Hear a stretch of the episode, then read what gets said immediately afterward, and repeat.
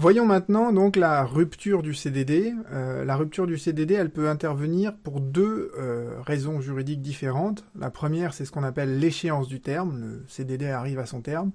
Et euh, vous avez une rupture qui intervient avant le terme, c'est ce qu'on appelle la rupture anticipée. Ces deux événements obéissent à, à des régimes juridiques qui sont totalement différents. Donc voyons d'abord en fait le terme du CDD. Le terme du CDD, euh, comme je vous l'ai dit, le principe c'est qu'il y a un terme euh, précis euh, qui s'exprime en nombre de jours ou à une date donnée. Donc ben là, on attend que le nombre de jours soit écoulé, que la date soit parvenue. Mais vous avez également, je vous ai dit, un terme imprécis avec une durée euh, minimale. Donc ça, c'est euh, ce qu'on retrouve dans le cadre du remplacement d'un salarié, euh, dans le cadre de l'attente de l'embauche d'un salarié en CDI, pour les CDD saisonniers, pour les CDD d'usage et pour les contrats à objet défini. Alors le, terme du CDD, quelles conséquences juridiques ça produit? Eh bien, le Code du travail nous dit que le CDD, il cesse de plein droit avec la survenance du terme. C'est-à-dire qu'en fait, le CDD, il est rompu euh, de plein droit, il n'a plus aucune existence juridique dès lors que le terme euh, survient, dès lors qu'on est arrivé à la date butoir ou à, la fin du nombre de jours, ou lorsque l'événement, quand c'est par exemple un CDD de remplacement, lorsque l'événement se produit, que le salarié revient dans l'entreprise. Donc ça, ça marque la fin de l'existence juridique du CDD. Pour les CDD de remplacement, d'ailleurs, il est prévu une règle un peu dérogatoire, c'est que on peut convenir dans le CDD que, euh, en fait, le, terme, ça sera le surlendemain du retour du salarié dans l'entreprise. Ça, c'est juste, euh, c'est prévu, en fait, tout simplement pour qu'il y ait une passation des dossiers, entre guillemets, entre le salarié en CDD et le salarié qui a été absent pendant un certain temps et qui revient dans l'entreprise, juste pour qu'il puisse échanger sur les dossiers qui sont en cours. Euh, et là où il faut faire attention, c'est que euh, je vous l'ai dit, l'employeur, il doit informer, euh, dans le cadre d'un CDD avec un terme imprécis, l'employeur doit informer le salarié du retour, par exemple, du salarié dans l'entreprise, de l'événement en fait qui constitue le terme de ce CDD et qui marque justement euh, bah, la fin de ce CDD. Donc l'employeur, il a cette obligation d'information, c'est l'arrêt de 2019 que j'ai évoqué auparavant. Inconvénient pour le salarié, c'est que parfois le salarié est là depuis très très longtemps et l'employeur n'a pas de délai de prévenance particulier à respecter. Donc du jour au lendemain, le salarié peut euh, se voir annoncer que euh, à partir de demain, il ne pourra plus remettre les pieds dans l'entreprise. Et euh, autre chose auquel la Cour de cassation est très très attentive, c'est que il est interdit aux salariés en CDD de travailler après le terme de ce CDD. D'accord? Il est interdit aux salariés de, travailler ne serait-ce qu'une journée parce que dans ces cas-là, il y a une requalification du CDD en CDI. Et c'est d'ailleurs ce qu'on va voir maintenant, c'est euh, qu'est-ce qui se passe en fait euh, s'il y a une poursuite de l'exécution du contrat de travail après l'échéance du terme. Et la loi de ce point de vue-là, elle est extrêmement claire. Elle nous dit que le contrat de travail à durée déterminée devient un contrat à durée indéterminée. Et la Cour de cassation est venue nous préciser euh, une chose, c'est que dans ce cas-là, le salarié va garder son ancienneté. Donc s'il a eu un CDD pendant, mettons, euh, je ne sais pas, 12 euh, mois, un an, et que ça continue sous la forme d'une relation de travail à durée indéterminée, eh bien, dès le premier jour de cette relation à durée indéterminée, il aura quand même une ancienneté de un an qui remonte à la conclusion de son contrat à durée déterminée. Et euh, le Code du travail nous précise également que la durée du CDD, elle sera déduite de l'éventuelle période d'essai qui serait euh, mentionnée dans le contrat à durée indéterminée qui serait conclu à ce moment-là. Parce que euh, de deux choses l'une en fait. Soit le CDD donc arrive à son terme et l'employeur et le salarié ne concluent pas de contrat de travail et, simplement le salarié continue à, travailler et dans ce cas-là en fait on est en présence d'un contrat de travail à durée indéterminée qui a été conclu verbalement, soit l'employeur veut y mettre entre guillemets les formes et à la fin du CDD en fait il va proposer au salarié de conclure un CDI. Et bien dans ce cas-là, en fait, ce CDI reprend l'ancienneté antérieure et il peut prévoir une période d'essai, mais on décompte en fait la durée du CDD de la période d'essai. Et la jurisprudence de ce point de vue-là, elle est extrêmement euh, claire. Euh, la requalification euh, du CDD en CDI, il suffit en fait que le salarié ait travaillé une journée après le terme pour qu'il y ait cette requalification qui s'opère. D'accord? Il n'y a pas un, seuil minimum, c'est dès la première journée travaillée après le terme du CDD, ça devient un CDI quoi qu'il arrive. Et euh, ce que nous a précisé également la Cour de cassation, c'est important, c'est que euh, je vous ai dit tout à l'heure, il y avait deux hypothèses. La première hypothèse, c'est quand en fait le CDD arrive à son terme, le salarié continue à travailler, eh bien la Cour de cassation nous dit, dans le cadre de cette relation à durée indéterminée qui vient de naître, eh bien euh, tout doit être identique à ce qui était proposé au salarié dans le cadre de son CDD. Donc en fait, les fonctions en fait du salarié, ce seront celles qui étaient énumérées dans le CDD. Le temps de travail, la rémunération, tout ça, c'est exactement ce qui était applicable pendant le CDD qui continue de s'appliquer pendant le CDI. En revanche, la Cour de cassation nous dit, si jamais après le CDD, l'employeur propose au salarié un CDI, eh bien là, dans la conclusion de ce CDI, euh, l'employeur et le salarié peuvent se mettre d'accord pour qu'il y ait des différences par rapport à ce qui se faisait pendant le CDD. Donc on peut changer de fonction, on peut, euh, voyez, on peut, on peut changer de rémunération, etc.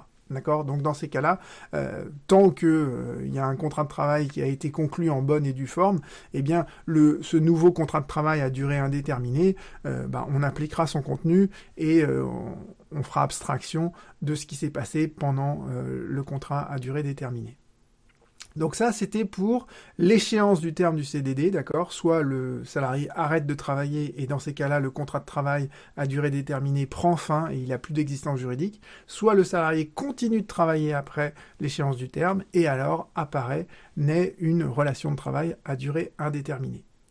Voyons maintenant l'autre hypothèse où la rupture, en fait, elle intervient avant le terme qui était prévu par euh, le contrat à durée déterminée, et c'est ce qu'on appelle la rupture anticipée d'un CDD.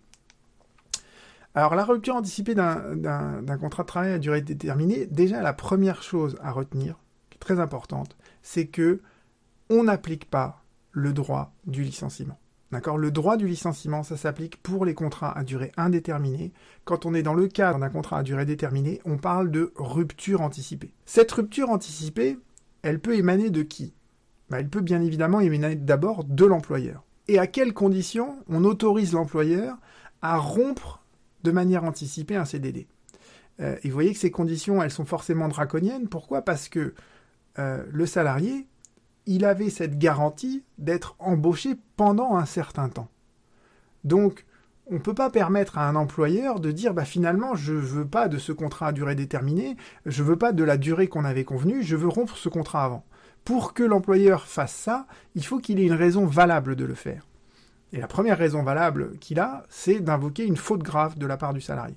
Et s'il arrive à prouver l'existence de cette faute grave, c'est une faute qui rend impossible la poursuite de la relation contractuelle, nous dit la Cour de cassation.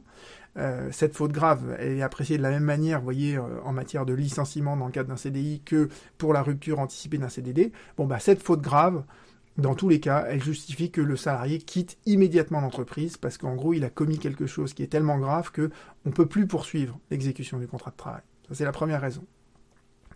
Deuxième raison qui est prévue par le Code du travail, mais qui est très rarement euh, invoquée par les, par les employeurs, c'est la force majeure.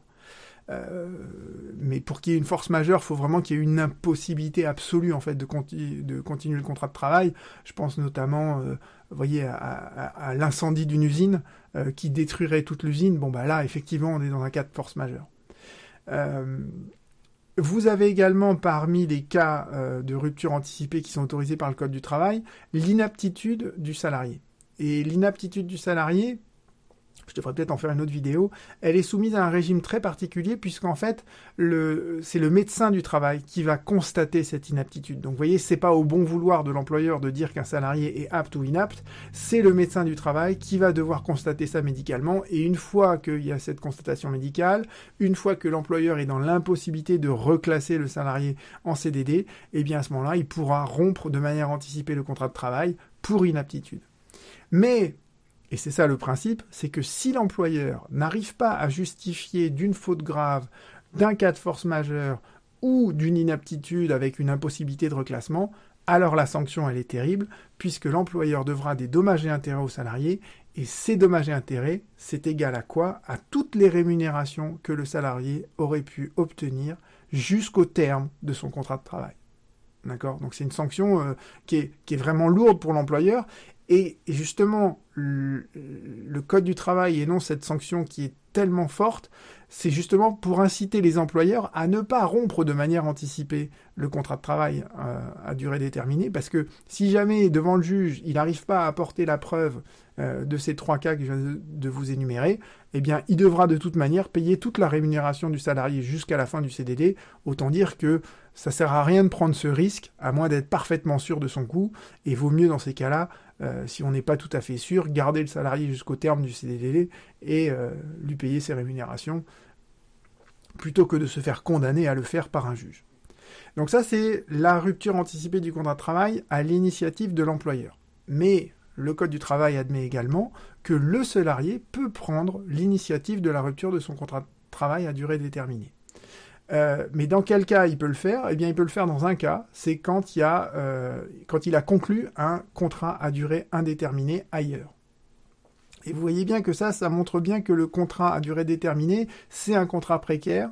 Donc, si le salarié a trouvé un contrat qui n'est pas précaire ailleurs, eh ben on l'autorise à quitter cet emploi précaire qu'il a. Cet emploi en CDD, ça ne doit pas être un frein pour qu'il puisse conclure un CDI par ailleurs. Pourquoi? Parce que le CDI, c'est la norme générale de travail en France, euh, nous dit le Code du travail. Donc voilà, le salarié peut rompre de manière anticipée un CDD lorsqu'il a conclu un, CDI par ailleurs, mais il a simplement un délai de préavis à respecter auprès de son employeur qui est de maximum deux semaines. Et si jamais il ne respecte pas ce préavis ou qu'il rompt, euh, de manière anticipée le CDD sans avoir conclu un CDI, l'employeur pourrait éventuellement lui solliciter des dommages et intérêts pour la réparation du préjudice qu'il a subi. C'est prévu par le Code du travail. Je n'ai jamais trouvé un seul exemple en jurisprudence où un employeur se serait retourné contre un salarié pour euh, solliciter des dommages et intérêts de ce point de vue-là.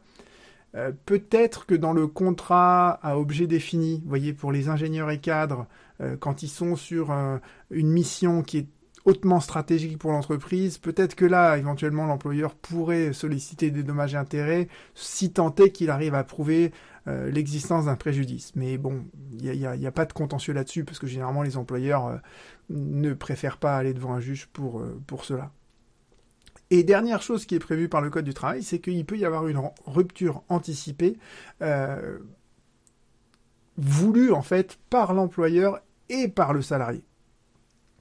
Euh, c'est possible, mais simplement, euh, c'est pas une rupture conventionnelle. D'accord Dans une autre vidéo, je vous ai expliqué la rupture conventionnelle, et, euh, et la rupture conventionnelle, ça permet de rompre un CDI mais euh, les dispositions sur la rupture conventionnelle ne s'appliquent pas au CDD. Donc en fait, ce qui se passe dans le cadre d'un CDD, c'est qu'on appelle ce qu'on appelle une, on fait une résiliation amiable du contrat, euh, et c'est prévu euh, notamment par l'article 1193 du Code civil. Donc dès lors que l'employeur et le salarié sont d'accord pour rompre le contrat de travail, eh bien ils mettent ça dans un écrit en l'intitulant rupture amiable du contrat de travail ou résiliation du contrat de travail et euh, ça produit les effets euh, d'une rupture anticipée. Et là, dans ces cas-là, il euh, n'y a pas de dommages et intérêts ni de la part de l'un ni de la part de l'autre. Parce que les deux sont d'accord sur cette rupture.